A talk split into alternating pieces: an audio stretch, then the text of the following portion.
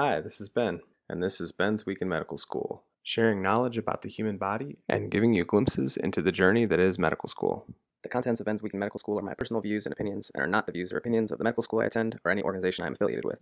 The information in this podcast is accurate to the best of my knowledge and is provided for entertainment and information purposes. This is not offered as professional advice in medicine or any other field. So, this week of vacation has been great. I spent most of my time in Ann Arbor and I pretty much just relaxed. Um, I went stand up paddleboarding, had some barbecue with friends, and cooked a lot with my family. And I got to see a lot of people who are home for various reasons. Um, a lot of people are home because they're able to work remotely, so they've traveled from other cities and are able to hang out in Ann Arbor, which is great. And it's just so nice. A little bit of FaceTime with friends goes a long way um, to stave off the COVID loneliness. And on my last day of vacation, which was today, I visited Lake Michigan and brought my bike around uh, and went into a real bookstore, which was cool. And uh, yeah, it's been really nice. The only things that I did to really stay up with medical school were check my email daily and doing my Anki cards. It turns out that the way the algorithm works, if you stop doing your Anki cards every day, they just pile up and it gets ridiculous when you actually have to come back to them. So I think I only skipped one day and uh, I'm happy about that. I think one of the reasons why our medical school has what's called what they call a decompressed schedule where we have electives or vacations after big exams spaced out throughout the year.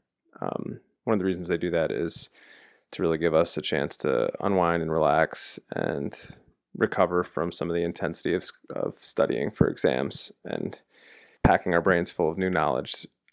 So I think it worked out pretty well this time, and I was able to really feel pretty relaxed. And I'm just actually ready and looking forward to starting another block of courses. Next up is genetics and metabolic disorders my number one way to decompress is being outside. And I got a lot of outdoors time. It's been beautiful weather here. The leaves are about to change color. They're just starting to change color in Michigan. And I got to go out on the river with my friend John to do paddle boarding. And then I got to take a bike ride with my dad in one of our nice state parks nearby Ann Arbor. Um, another celebration of the season was harvesting some basil to make pesto with my mom, which is one of our family heritage dishes. Uh, and then in a rare social distanced event, my sister and I went out for brunch, which was really nice. And we got to catch up. To round out our medical first responder training, we're studying natural disaster life support uh, and human made disaster life support. And this is kind of at a basic level. We're just learning the terms and foundational knowledge so that we can understand what our role might be if we had to help in a disaster. Uh, but we studied a lot of different ones volcanoes, tornadoes, hurricanes, earthquakes, floods, wildfires. Um, we did not cover meteor collisions. So if that occurs, you may expect that our response will be a little chaotic.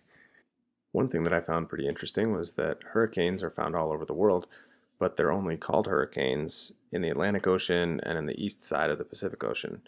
Um, in the western side of the Pacific Ocean, they're called typhoons, which is a name that I'd heard as well. And then in the Indian Ocean, they're called cyclones. So that's kind of cool. We also covered uh, human caused disasters, which include chemical, chemical disasters, spills, or attacks, explosions, radiological or nuclear disasters, and biological disasters, which could be like diseases and plagues and viruses, which could be sort of seen uh, as human caused or not, depending on the specifics.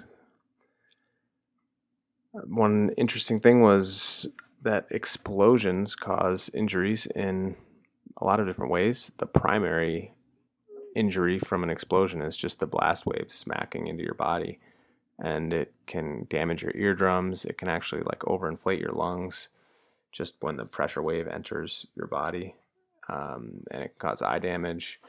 And then the secondary injuries from explosions are penetrating injuries from things flying through the air. Tertiary injuries from explosions are your body flying through the air and accumulating blunt traumas that way. And then they also have quaternary, expl- uh, quaternary explosive injuries, which are pretty much anything else that isn't covered in the first three, but it could be burns or exacerbations of pre-existing conditions like asthma or heart disease or something like that. Compared to biological disasters, which are epidemics, pandemics, things like that, um, radiological disasters like nuclear explosions um, for the medical people, in some ways, they can be simpler to deal with because once someone is removed from a radiation site, they don't necessarily bring much radiation with them and need so much uh, decontamination and isolation. And a lot of what people know about treating people with treating patients with um, radiation injuries comes from the Chernobyl disaster. And they found that people who were most seriously injured from the radiation, they'd start to get really sick and nauseous and, and throw up within 30 minutes of their exposure. And that was like the worst prog- prognostic sign. So if somebody threw up within 30 minutes, that indicated that they had a very low survival rate. Uh, whereas if it took longer for that nausea to develop, then that was indicative that they had a much better survival rate.